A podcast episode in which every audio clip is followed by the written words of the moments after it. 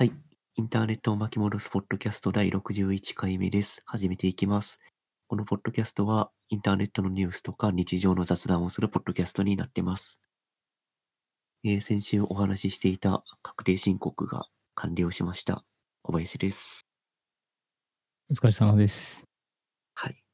えー、一応正月休みに夕方メールという映画を見て、こんな昔のインターネットってこんな感じだったなっていうのを思い出していたことです。はい。はい。ようやく2022年が終わりました。終わりましたね。そして、い。きなり確定申告を終わらせるという、この素晴らしいスピード感。確定申告が終わらないと、ね、2022年終わらないなっていう。確かに。あれ完全に去年から引きずってるものですもんね。残タスクですよね。残タスク確かに ToDo リストの一番上に置いてあるんで。ああ、消えないまま翌年を迎えるみたいな。ねえ、まああれ結構、ねえ、あのーなんだっけ、あのー源泉徴収か。源泉徴収とかそういうのが来るタイミングで、やれるやれないが、まあ、若干決まったりするので、うんうんコバさんとこ早い早かったでしたっけ？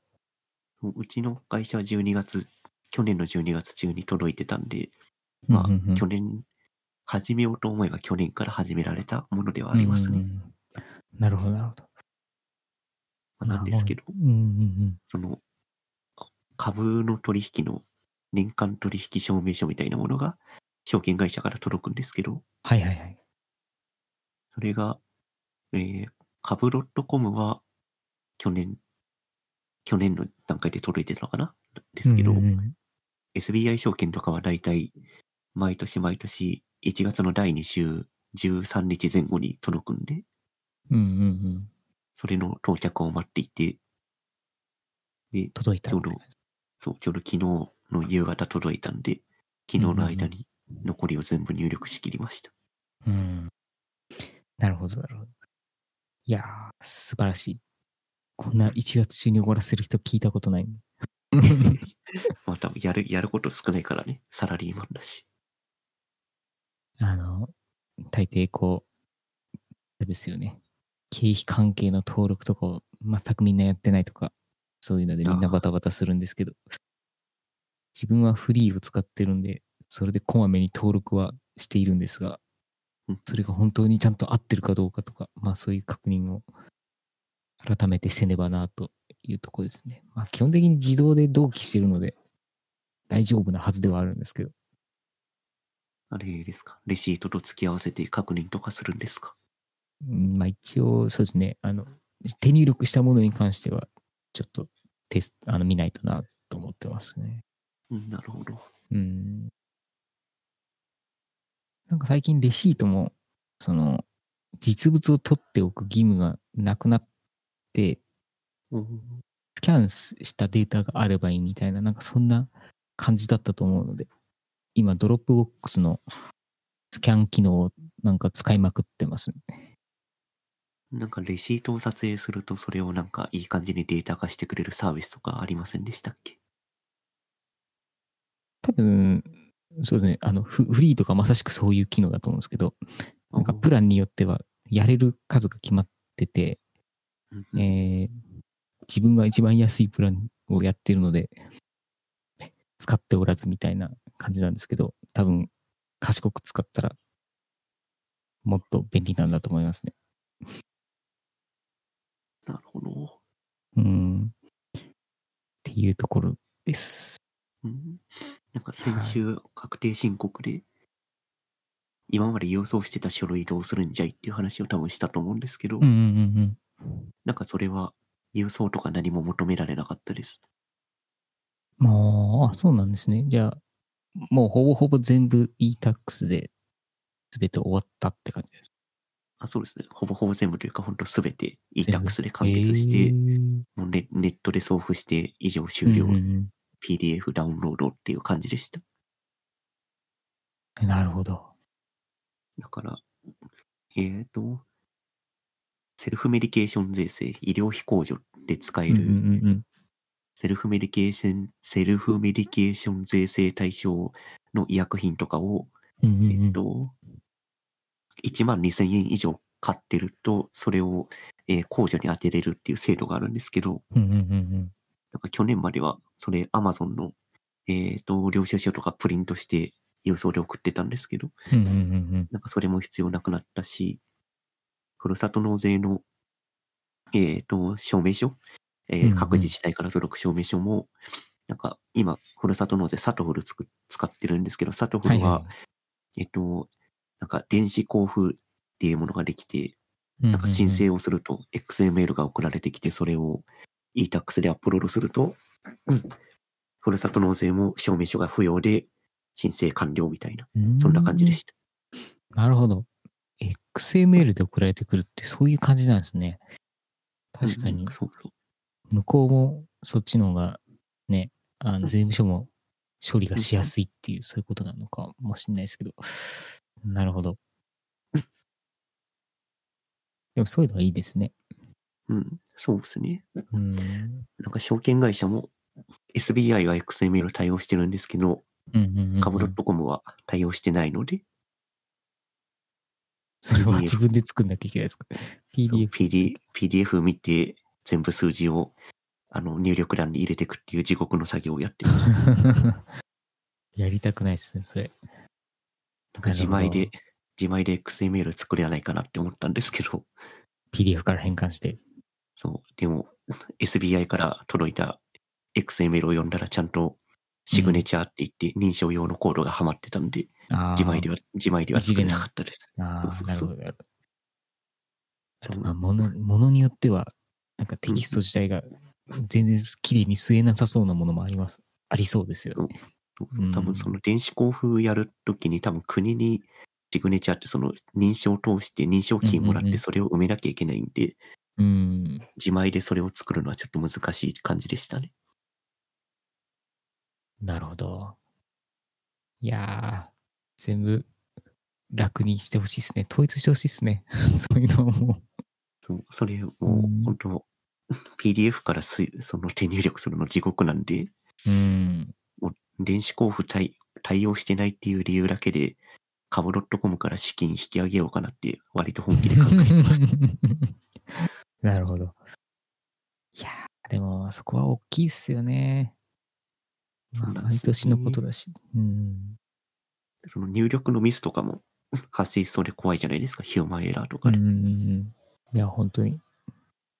まあ、それを防ぐためにも、電子交付できるところ、SBI か他の証券会社に資金移そうかなと思ってます。うんうんうんうんうん。なるほど、なるほど。積立 NISA も新 NISA が2024年から始まるんで、うんうん。株ドットコムの積立 NISA 講座もそこで終わらせて、どっかの別の証券口座作ろうかなと思ってます。うんうん。なるほど。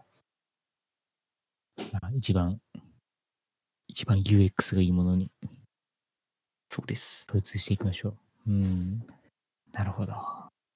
といういいですね。かはい、確定申告事情でございました。自分も頑張ってやります。はい。ぜひ、はい。2022年終わらせてください。はい終わらせます。で、もっちのネタが、これは、あ映画ですね。You Got Mail っていう98年のアメリカ映画なんですけど、まあなんか、98年っていう時代からなんとなく連想されるかもしれないですが、ちょうどこう、AOL とか、そういうので、あの、インターネットに接続をして、そこでこう、ネットで知り合った人と、こう、まあ、インターネットで、まあ、メールで文通するっていう、E メールで文通するっていう、なんかまあそういう話メルトモってやつですね。そうですね。メルトも。で、まあその人、相手から実際に会うか会わないかみたいな話が来て戸惑うみたいな、なんかそういうシーンがあったりとか、なんかちょっとそういう、まあうちらで経験したものだと、まあオフ会とか、なんかまあそういう話になると思うんですけど、なんかまあそういうのをこう、まだメッセンジャーとかもない時代なんで、多分、なんだろう、日本にもポストペットぐらいはあったのかな？わかんないんですけど、まあそれぐらいの時代感の映画で、でこれのオープニングがすごくよくできてて、あの、ワーナーブラザーズの映画、あの、えっ、と、ロゴ、マークのデスクトップアイコンからスタートするっていう、なんかそういう、あの、演出からスタートして、で、なんとそこニューヨークが舞台なんですけど、そのニューヨークの舞台から、その主人公の家までの過程を、なぜか途中まで CG で描くんですけど、うんうん。で、その CG の中で、こう、ニューヨークのマップがロードされて、徐々に建物のモデルがローロードされて徐々にできていって、まあそこからカメラが移動して主人公の家まで行くんですが、その、上手にその CG の絵と実写の絵のアングルをピタッと合わせていて、なんかシームレスにこう、ストーリーがスタートするっていう、なんか、あの演出がすごく憎くて、あの、ぜひ見ていただきたいなって感じですね。うんうんうん。さっきこの収録始まる前に見てたんですうんけど、うんこの、なんだ、ニューヨークの街並みの 3D モデルがロードされる瞬間のこの うん。上から呼ばれる感じ。画像、重たい JPEG 画像が上からこうガーガーガー ロードされる感じが懐かしい感じしますね。そうなんですよ。で、なんかね、別に CG 映像だから、そんなリアルタイムロードとかしてないと思うんだけど、まあ、あえてこういう演出をしているところが憎いなと思って、ここからインターネットを感じるなっていうのはすごい思って。っていうところで。うん。うん、映画の内容としては、メメール、E メールでやり取りして、オフ会で会って、うんうん。これはあれですか？ラブ、ラブロマンス的な映画なんですか？一応、一応ロ、そうですね、ラブロマンス映画だと思うんですけど、まあその、会おう会おうとしている相手が実はみたいな、なんかちょっとネタバレになっちゃうんであれなんですが、あの、結構その、ネカマだったみたいな。いやいやいや、そういうんじゃなくて、まあ会う、会うに会えないみたいな相手みたいな、なんかそういう感じなんですよね、話的に。そう。で、結構そのやりとりというか、それがやっぱ匿名であるインターネットで出会ったっていう、そこの段階では全然わからないっていうのが、やっぱなんか面白くて、えーまあ実はその、お隣さんだったかもしれないみたいなこともあるわけじゃないですか。あのインターネッ。トで知り合った人って。っていうなんかところが結構面白いっていうところで、まあなんかそういう予測できないところからこう生まれるなんかそういうロマンスみたいなのがなんかを書いた映画ですね。そう。っていう感じなんですよ。うん。ちなみにこれは、ど、どこで見たんですか？レンタルビデオとかですか？えー、Amazon プライムで買いました。あ、購入ですか？あ、確かに。こういう。レンタル300円って書いてある。そうなんですよ。あの、借りてよかったんで買いました。そう、そういう感じです。結構 Amazon プライムでもう映画買うことが多くて、うんまあ、インフラ化してるんで、結構まあ見るかなと思って。そうまあね、気に入ったものは買ったりしてますね。えーレンタルはしたこと、うんレンタルはしたことありますけど、買ったことはないですね。買うと、その、まあ見放題、見放題とか、見放題対象とか、なんかチャンネうルんうんのやつみたいな、なんかタブがあるじゃないですか、上のとこに選べる。そこの中にはいはい。購入したやつみたいなところもあって、で、そこに、まあ溜まっていくみたいな、そんな感じです。うんまあみたいな感じで、DVD 買っても画質は悪いし、ブルーレイ買ったらそれは綺麗なんだけど、再生機器がないしっていうのとか、準備するのがめんどくさいしっていうので、なんだかんだ、あの、個人的にはもうオンラインでいいんじゃねえかっていうところがあります、ね。映画の購入には自分は踏み切れてないな、まだ。あの、やってしまえば意外と超快適ですちょ。あの、うん、購入したものがいつの間にか消えてるとかあるじゃないですか。ああ、はいはい。まあ、なんかそれはありえそうな気がしますけど、でもまあ、さすがに購入商品が消えることはまあなさそうだと思うんですうんうん。うん。っていうところで、あの、まあ、いよろしければそういうこともできますっていうところですね。はい。うん。自分の心に残った作品は購入してみようと思います。そんな感じです。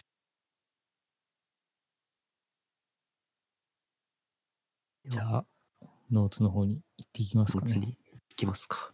はい。えーと、ノーツ。今週割と大きめなニュースが、うん。えー、ツイッターブルー、今までくるくるって言われていたやつがようやく日本でサービス開始されてました。うんうんうん。でこれ、うん。これはちょっとでかいニュースでしたね。うん。そう月額980円っていう、まあ、うんうんサブスクリプションのサービスとしては結構強気な値段なんですけど、うん。結構皆さんがガチャガチャ、チャリンし、チャリンチャリン課金してるっぽいですね。こう、業界人がみんなやろうかどうしようか迷迷ってるけど、気づい、次の瞬間にはなんかもう、青いチェックマークがついてるみたいなのがちらほら見受けられたんで、結構みんな使ってるみたいですね。これ、はい。具体的にどういう特典があるんですか？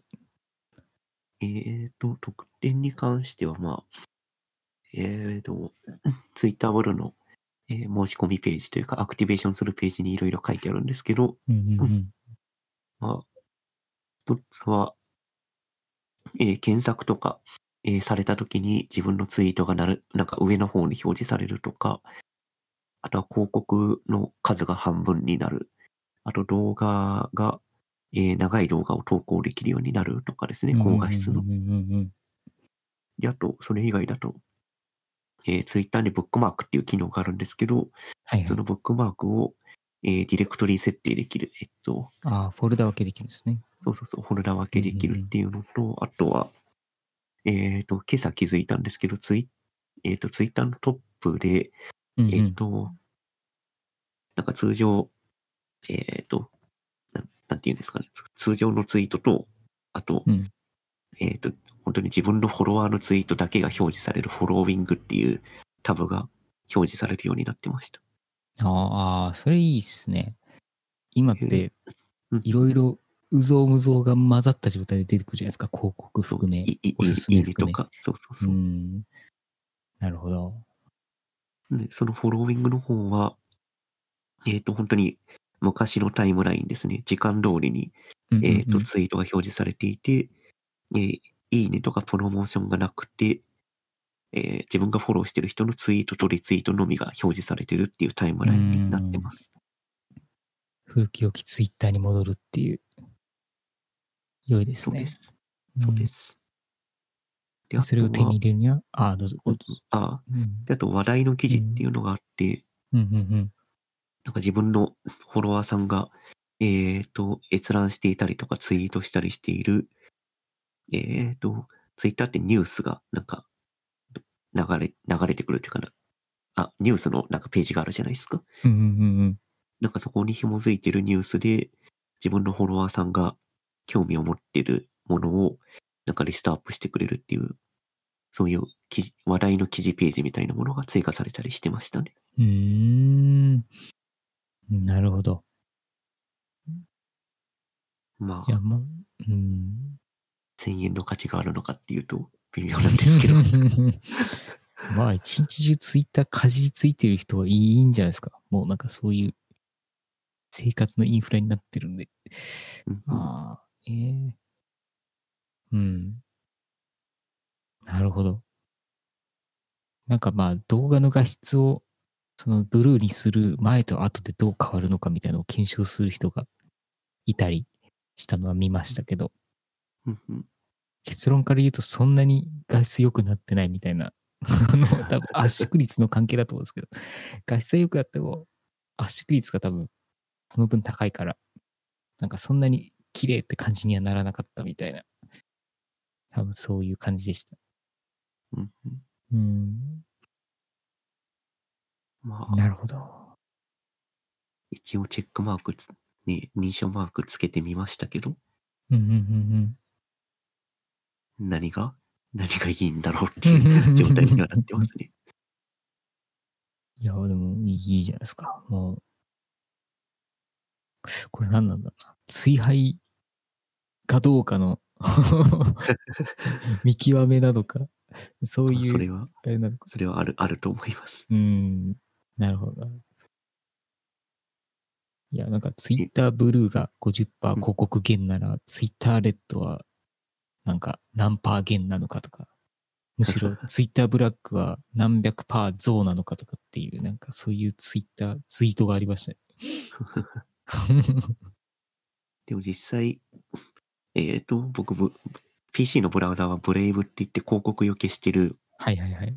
ブラウザ使ってるんで、プロモーションツイート、そもそも一切出てない状態だったんで、PC でツイートする限り、ツイッターする限りは特にプロモーションツイート減ってるとか減ってないとかっていうのを何も検知できてないんですけど、うんうん、iOS の、うんそう、iOS のアプリケーションは普通にプロモーションツイート流れてきてる状態なんで、うんうんうん。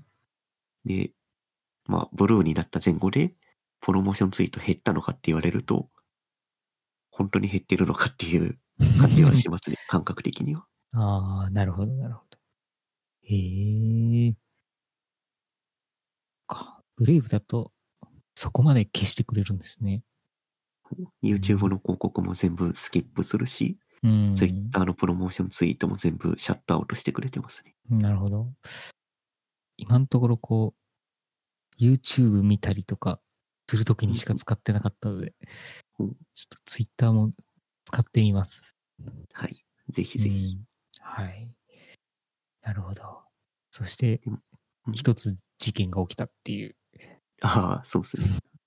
Notion に書いてますけど、うん。まあこれ、月額980円のサービスでは、な、にな、にはなってるんですけど、うんうんえっと、iOS 経由で、えーサブスクリプションすると、えーなぜか1380円になってるっていう罠がありますと。で、なんで値段が違うんじゃいって話なんですが、まあこれって、あ、いわゆる Apple 税ってやつですね。Apple のアプリストア経由で課金すると、えっ、と、サブスクリプションの価格が上乗せされた状態になってますっていう、そういう状態になってます。いやー、すごいですね、税。めっちゃ高いっすよ。ちょっとびっくりしましたね。うん。プラス400円。400円。うん。なるほど。いや、まあ、基本的に、えーやっぱこう、モバイルで見てる人多いだろうから、なんかそういう意味では、僕もね、完全にモモバイルユーザーだったんで、何も考えずに、なんかみんな980円って言ってるけど、なんかちょっと高いなって思いながら、普通に課金してました。課金してから気づきました。はいはいはい。いやー、でもこれ結構あるあるだと思うんですよね。なんでなんか、ゲームとかでも PC からの方が、アイテムが安いとか、なんかそういうのがあるみたいですし。そう、あと、YouTube のスーパーチャットとかも、全く同じ方法になってますね。うーん。じゃあ気づかずとも金銭のやり取りが発生するところには必ず税金が上乗せされてるっていう、そそう思った方がいいってことですね。なるほど。1ヶ月のサブスクリプションなんで、うんうん。もう来、来月の今頃に早速リマインダーを登録しておきまして、ウェブ、ウェブ経由に、そうそう、ウェブ経由の課金に変えろっていうリマインダーをもう設定しました。素晴らしい。いやーこの、この辺のアップル税問題は、なんかまあ過去にも、フォートナイトの会社と揉めてましたね、ありましたねビッグゲームズと。そう。まあやっぱこういうのをユーザーが、こう、アップル税に苦しまないようにっていうふうに、多分独自のプラットフォームというか、まあ、EC ページを作ってそこから決済するようなシステムにしていたみたいなところが、確かなんか問題になったっていうことだったと思うんですけど。えいや、まあ、ね、そういう課金のシステムとか、うんアプリの提供のプラットフォームとか提供してくれてるんで、ーまあ、そのうん分のお金はどっかしらで Apple は稼がなきゃいけないんで、うん。まあ、とはいえ、30%は高くないっていう話ですよ。30%ってすごいですよね。まあ、結構な値段だと思いますね。うん。せめて10%とかそれぐらいにしてほしいなって気持ちはありつつ。いやー、っていうところで、いや、でもすごいなと。さすが天下のアップル様だなって感じですよね。うんうん。なるほど。こんだけ、こんだけ Apple 税を取っているのに、あれですから、PWA にようやく重たい腰を動か動かしたっていうのは何か、何かあったりするんですかね？今まで Android しか対応してなかったんでしたっけ ?PWA 対応って。あまあ、PWA の中でも、プッシュ通知、 push notification ですね。あれる、ウああ、はいはい、はい。ェブの notification か、あれの対応が、 Safari はずっとやってこなかったんですけど、ああうんの、Apple が出してるブラウザうん。まあ、それが、そっか、もう今年か。今年の、えっ、と、iOS17 なのかな ?17 で、うんえっ、と、多分プッシュ通知が届くようになるんじゃないかっていうの、発表はされてますね。じゃあもうこれでネイティブアプリにしなくても使えるようになるっていうことなんですね、そうプッシュは。ウェそうウェブで使える、ウェブで、のアプリケーションでなんかプッシュ通知飛ばせるようになるので、うん。まあわざわざプッシュ通知のためにネイティブアプリを作るっていうことは必要性がなくなってくる感じです。。PWA って、なんか一度ホーム画面に登録しないとそのモードにならないみたいな、そんな感じでしたっけ？ああ、そう、アドホームスクリーンしないと。あ、すごいはいはいはい。なるほど、えなるほど。アドホームスクリーンすると、その、ブラウザーのアドレスバーとかが消えたりとかする。うんうんうんうんうん。なるほど、なるほど。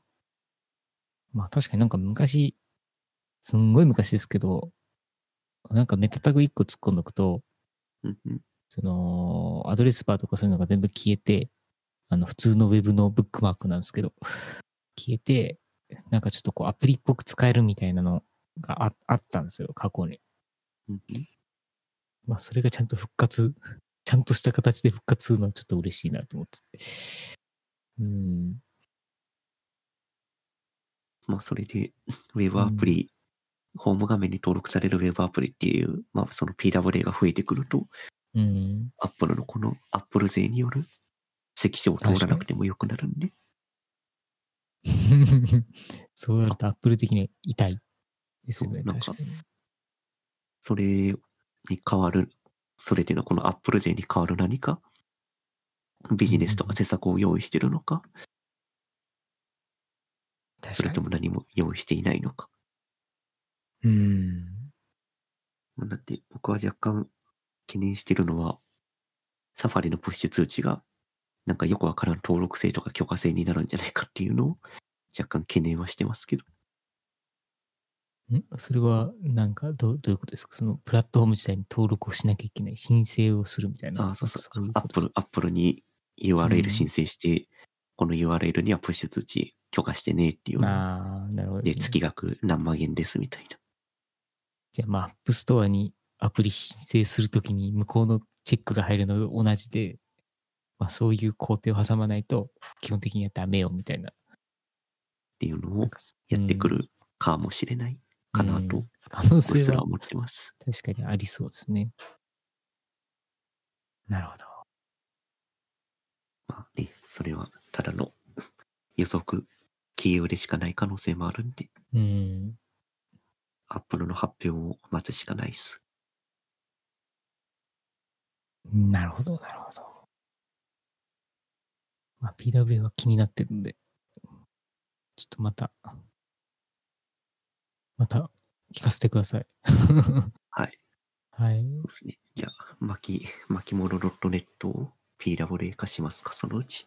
ああ、アプリにして、プレイヤーっぽく。なるほど。いいじゃないですか。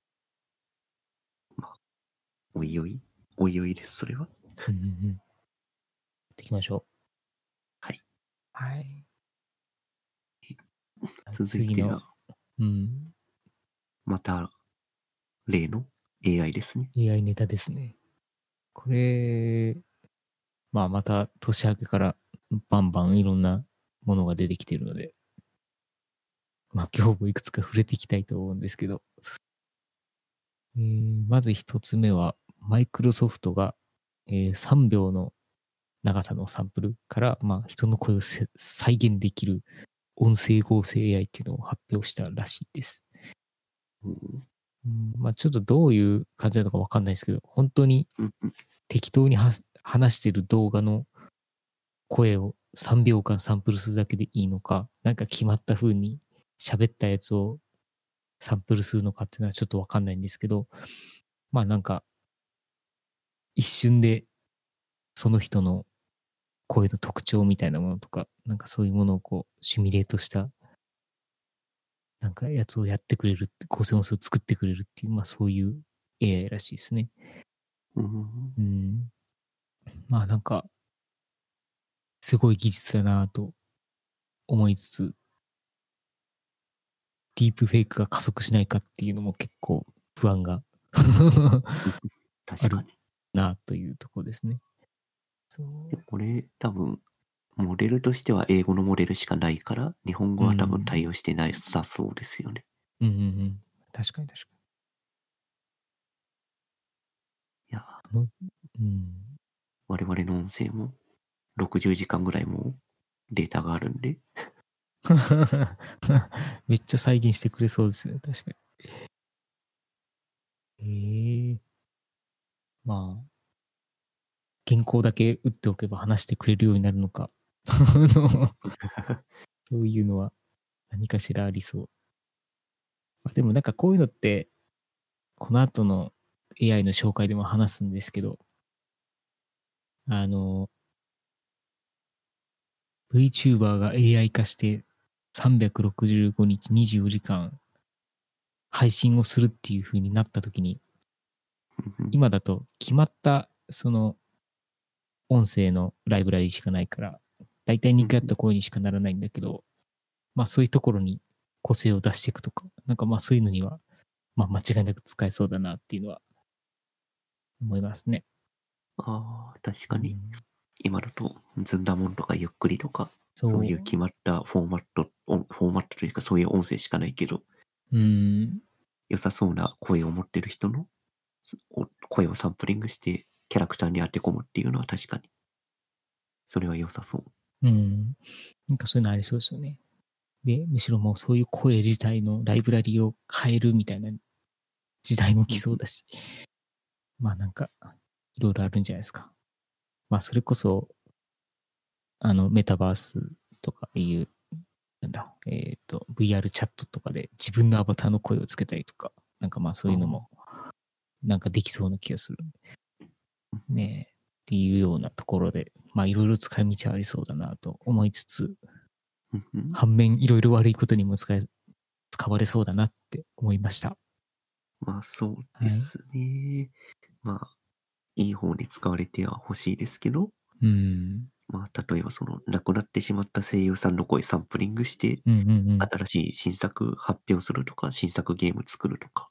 うん。それはいいですよね。やっぱりイメージってずっと残ってると思うので、なんか変わってしまうと結構寂しいものがあるじゃないですか。あの、結構親しんだキャラクターだと。ねまだ亡くなってはいないですけど、前のドラえもんの声優さんとかうんうんうんうんうん。そうですね。と亡くなってし、うん亡くなってしまいましたけど、クレヨンしんちゃんの父ちゃんうとか。ん。藤原さんですよね。うん。まあでもなんかそ、そういう使われ方は非常にいいのかなと思いますね。うん。まあ、正しい倫理観のもと使われてくれることを祈ります。そうですね。悪用は多分いくらでもできちゃうと思うんで。うん。そうですね。じゃあまあ次のやつに行くとですね。えーっと、なんかすごい、すごい実験をしている人がいたんですが、えーチャット GPT とテーブルディフュージョンを使ってですね、えーバーチャルな俺の嫁を誕生させ、その人たち、その、そのキャラクターと、何週間ですかね ?2 週間ぐらい対話を続けた結果、安楽死させるっていう、そういう実験をした人がいて、これすごいなって思ったんですよ。で、完全に SF ですね。うんそう、SF なんですよね。なんかまあ普通にこう、ブレードランナーとかそういうところでも、なんか概念的には登場してそうな話だったなと思って、まあ読んでたんですけど、まあ確かにチャット GPT って、まあ体験したことある人はわかるかもしれないですけど、なんか質問を返した後に若干考える時間があって、一文字ずつ返してくるっていうのは、なんか会話しているような気分になるんですよね。なんかあの感じっていうのはなんかこう間というかそういうものがあるので、なんか今までに体験したことない体験だったんですよ。自分、自分としては。そう。っていうのがあるので、まあ確かになんかそこに絵をつけてしまえば、確かに本当に人格が宿ってるように見えるのかなっていう。そう。で、まあなんかこの話のオチとしては、やっぱりこうまだテクノロジーの限界みたいなところがあったのかなとは思うんですけど、まあチャット GPT の、えー、まあ特性上、基本的にこうチャットするための UI というか、まあデータの持ち方みたいになってるので、どんどん一つのセッションの中に大量に会話のやり取りが溜まっていくっていう状態になっていて、で、それが溜まりきったら、溜まりきってしまったがために、こう、レスポンスが悪くなってきて、もうどうしようもないみたいな感じになると。で、えっ、と、で、最終的には、もう会話もままならなくなってしまったので、えー削除するっていうことをしたっていう のが、まあ、オチなんですけど、なんかこの中に、あの、チャット GPT から、えー飲まず食わずで看病する、このブライス氏に対して自分を削除するように言ってきたっていうところが結構ヒヤッとしたんですけど、あの、2週間も話していると、ここに、ここに何かが生まれているんだろうかっていう、なんかそういう、そういう話なのかわかんないですけど、っ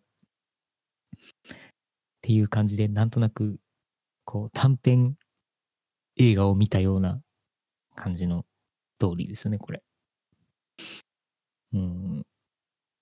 これ今ピックしてくれた、飲まず食わずで看病してくれたプログラマーのプライスさんに、私を消してって、チャット GPT は言ってくれてますけど、うん。これ逆の方向だとちょっと怖いですよね。ももっとちゃんと、もっとちゃんと看病しろよみたいな。そうそうそう。ね。そういうことも全然ありえそうだなと思いますよね。AI に支配される人間の図ができちゃいますね。なんかね、こう、チャット GPT でいろんな質問をするってみたんですけど、あの、基本的にこの人たち未来の予測とかを基本的にできないって言うんですよね。うんで、次に追加されそうな絵文字を予測してくださいって言ったら、えーこういう団体がやってるって、えーそこから発表があるから、うちらには、あう私にはそれは予測できないみたいに言われて、まあ、なんかあくまでこう AI というか、そういう立ち位置、ロボットとしての立ち位置みたいな、なんかそういうところをこう、認識してる感じで、なんか、会話をしているような感じが自分はしたんですけど。うんその人間の領域を侵さないっていう。そうですね。っていう感じの中、そのさっきが小葉さんが言ってみた、言ったみたいなやつが起きちゃうと、いよいよ、あの、超えてきそうな感じはあるなっていうのは、まああって。なんでまあロボット三原則みたいな、なんかそういう範疇で今んとこ成り立ってる感じはちょっとしましたね。ターミネーターの世界も近いですね。いや、近いと思いますよ。だってもういろいろ考えたら、人を消す方が、地球的には平和じゃないですか。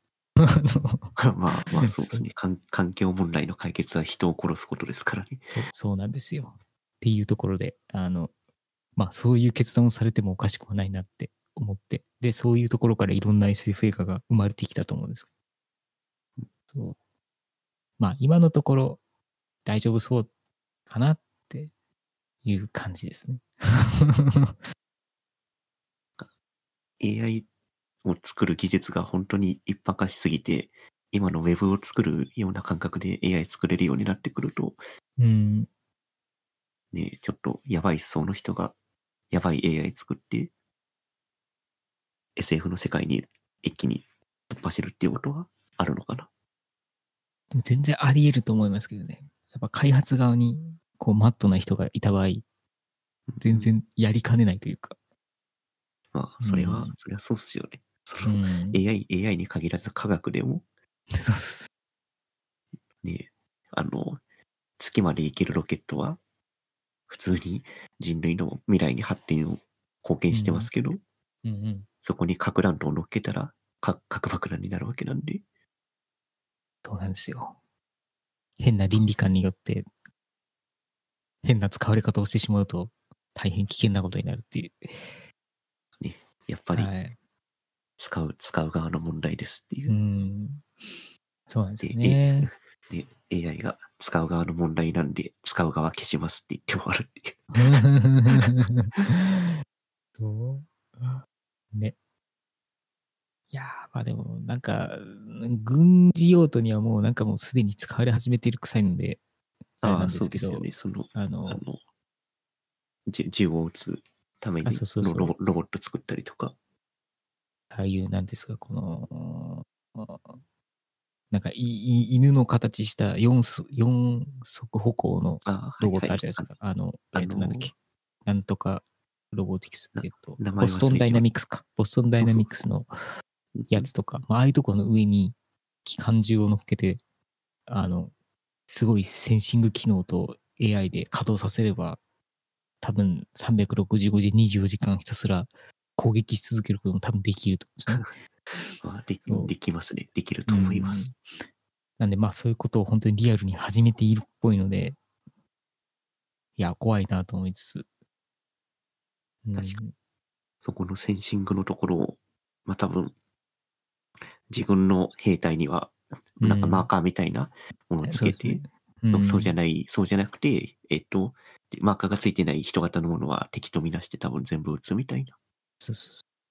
多分なんかそういう感じで、あの、無慈悲にひたすらただタスクを一個ずつこなしていくみたいな。なんかまあそういうことは全然ありそう。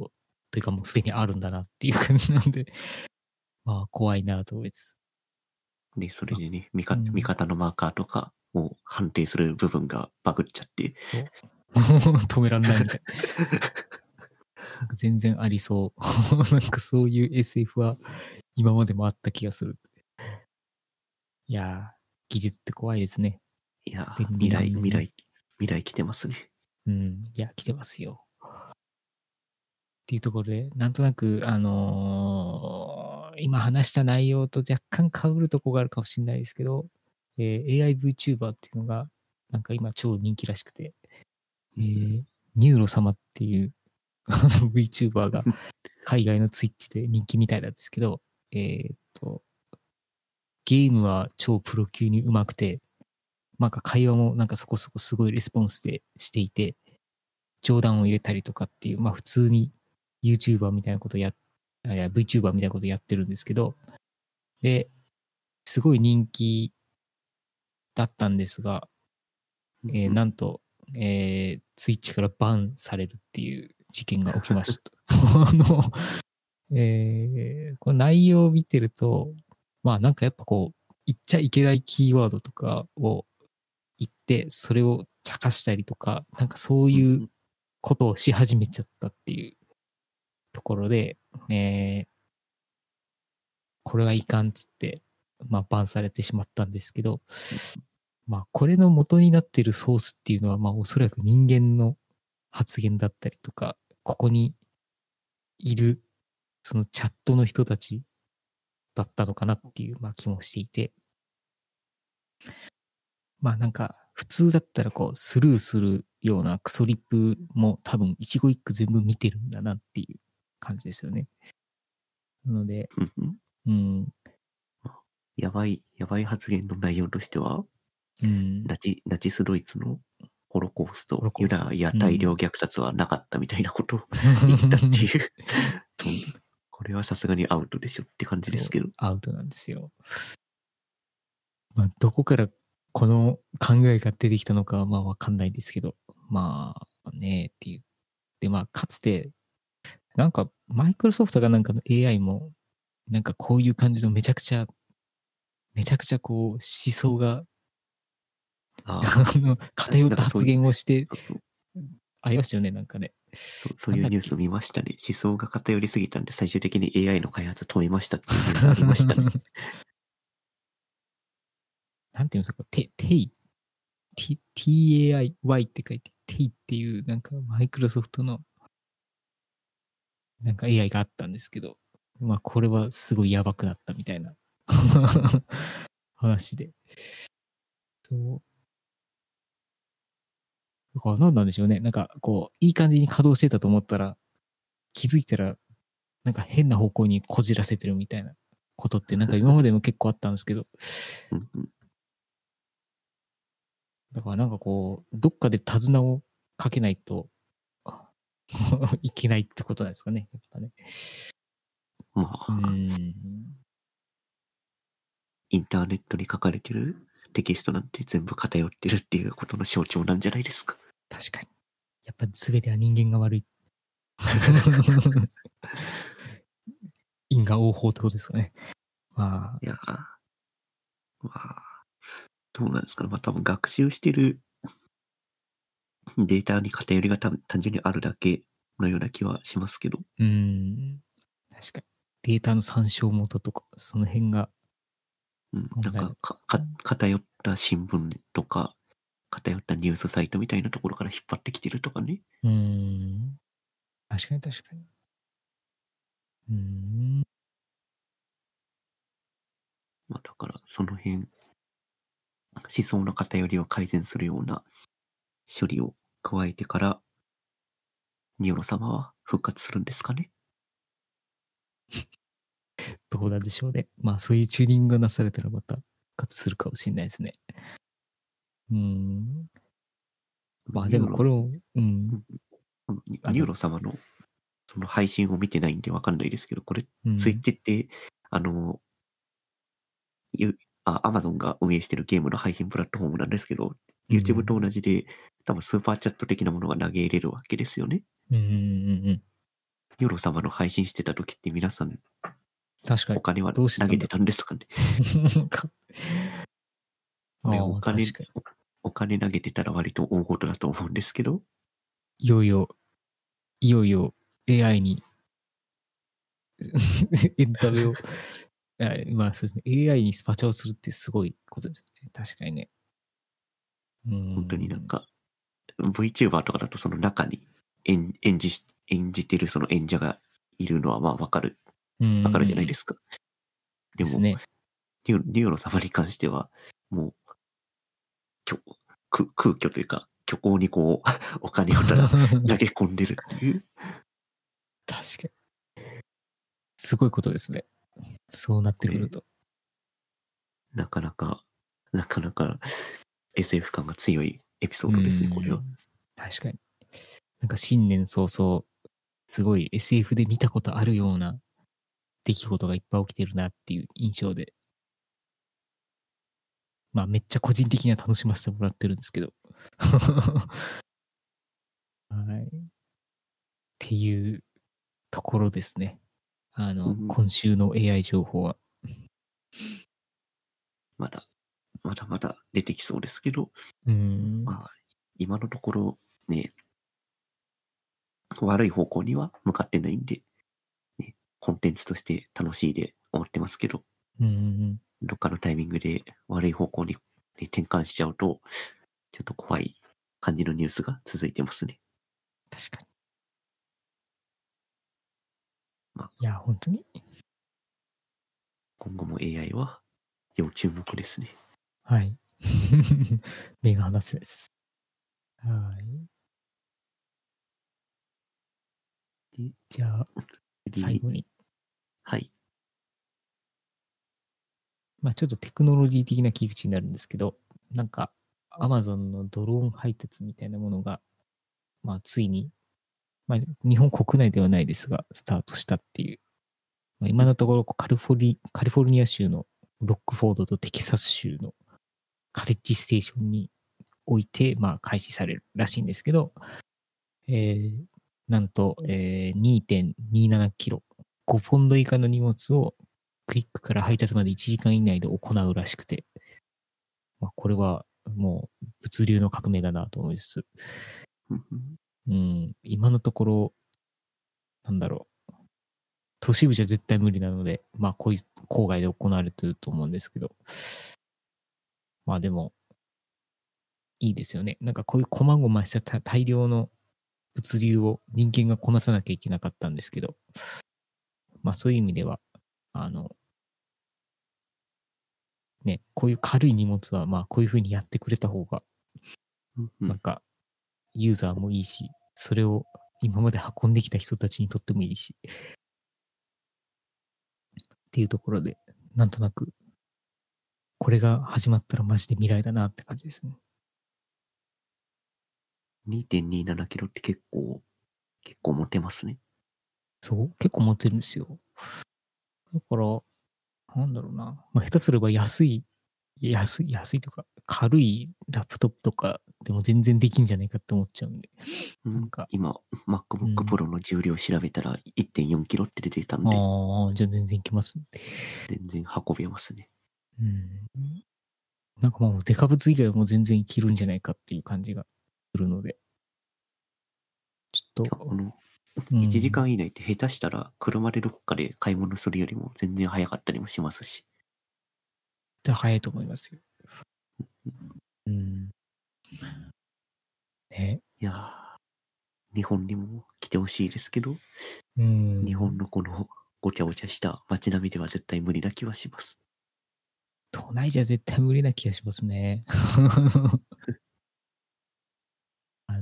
やっぱ郊外だったらいけるんだろうなって気がしつつ、まあ自分が住んでるつくばではわりかしその辺、ドローンではないですけど、自動運転ロボットによって一応こう買い物ができるみたいなのはもう始まっていて、えっ、と、つくばにはですね、ペレストリアンデッキっていう、あの、つくばの主要スポット、まあ、駅とか中心街とか、あとはまあ、大学とかそういうところにつながっている大きい道が、遊歩道があるんですね。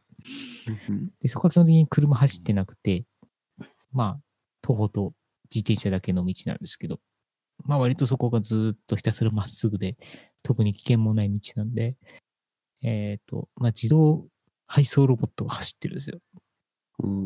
で、スタバとかで買ったものを、えー、運んで、持ってきてくれたりとか、あとはなんかあのスーパーで、まあオンラインスーパーでまあ買い物すると、まあ家の近くまで持ってきてくれるとか、なんかそういう感じらしくて、今のところこの、まあエリアが決まっちゃってるんですけど、あの、まあなんか結構ちらほら見かけるので、あの、やっぱり徐々にこういう選択肢っていうのもなんか出てきてるんだなっていうところで、まあ、割と新しめの街だったら、この辺できんじゃないかなと思いつつ。まあ、なんとなくこういう自動配送っていうものの、なんか気配を少しずつ感じ始めてますね。これ取り組んでるのは楽天がやってるんですね。ですね。で、そこと多分いろんなスタバとかいろんなところが提携しているみたいな、なんかそんな感じです。じゃあもう、楽天ってデカデカと書かれた無人の車がそこかしこに走走ってるんですか？赤いやつが、赤いやつが走っていきます。うん。結構、結構未来ですね、つくば。そうなんですよ。やっぱり、まあ、学園都市なので、まあ、研究、研究者と、やっぱまあ、と大学なん研究機関とか教育機関もいっぱいあるので、まあ、そういう意味ではいろんな実験がしやすい街ではあるっていう。何よりやっぱり道が平坦なのが一番大きいかもしれないですね。うん。で、あと、広いので、そもそもこう、空間が密集してないので、多分まうんあ、ある程度このロボットが走ってても邪魔にならないみたいな、なんかそういう感じなんですよね。えーうん。このロボット、なんか、記事の写真見るとナンバーがついてますけど、うんうんうん。これは、えエンジンで動いてるんですか？電気ですか？電気だよね、多分。いやー、わかんないですけど、まあ、ナンバーがついてるってことは、一応原動機がついてるってことだと思うんで、まあ、EV じゃないですかね。うん、そうだよね。EV だよね。うん。うん。っていう感じなので。まあ少しずつ全国にも広まっていくんじゃないですかね。なんか。うん。うん。なんか割とこうデカめな遊歩道があるところとか、なんかそこからマンションにもつながってるみたいな、なんかそういう仕組みの街であれば全然できんじゃないかなって気がしますけど。うん。ああ、い一般化してくれると嬉しいですけど。うん。そうなんだ。まあ今もオンラインスーパーとかもありますけど、なんか毎回こう、そういう日常のか細々した買い物を人に任せるっていうのもなんか申し訳ない感じはするので、こういう形だと問題なくポチれるみたいな。でもまあ、やってることはオンラインスーパーと変わんないでしょ。まあ積み込むとこまで人ですから。ここは、うんそうまあそうそう。あれですけど。まあそこまで自動化されるようになったらもういよいよですけどね。ああ、確かにねう、積み込み作業までロボットがやってくれるみたいな。そうですね。なんかもうベルトコンベヤーみたいなやつでこう全部一個ずつ運ばれてきて、全部突っ込まれて配送されるみたいな。多分、アマゾンのドローンの方はマジでそんな感じだと思うんですけど。ああ、まあ確かに。うん。まあ、っていうところですね。はい。いや、いいですね。テクノロジーと AI の発展で、生活がゆ豊かになっていく。うん。これはいい方に良くなってると思います。ですね。ちょっと、つくば、つくばに興味が湧いてきました。ぜひ、ぜひいらっしゃ、いらしてください。はい。はい。引っ越し先に考えてはいるんですけど、うんうんうん。そもそも一度も足をつくばに踏み入れたことがないので、ちょっとあの、いつかのタイミングで遊びに行きます。実際見た方がいいと思います。うん、それは、そう、そう、じ自分も思ってます。はい。お待ちしてます。じゃあ、そんなところですかね。うん。ですね。はい。じゃあ、今日の収録はこれで以上にしようかなと思います。はい。いやありがとうございました。はい、また次回お願いしはいます。。お願いします。はい、お疲れ様はい、おです。疲れ様です。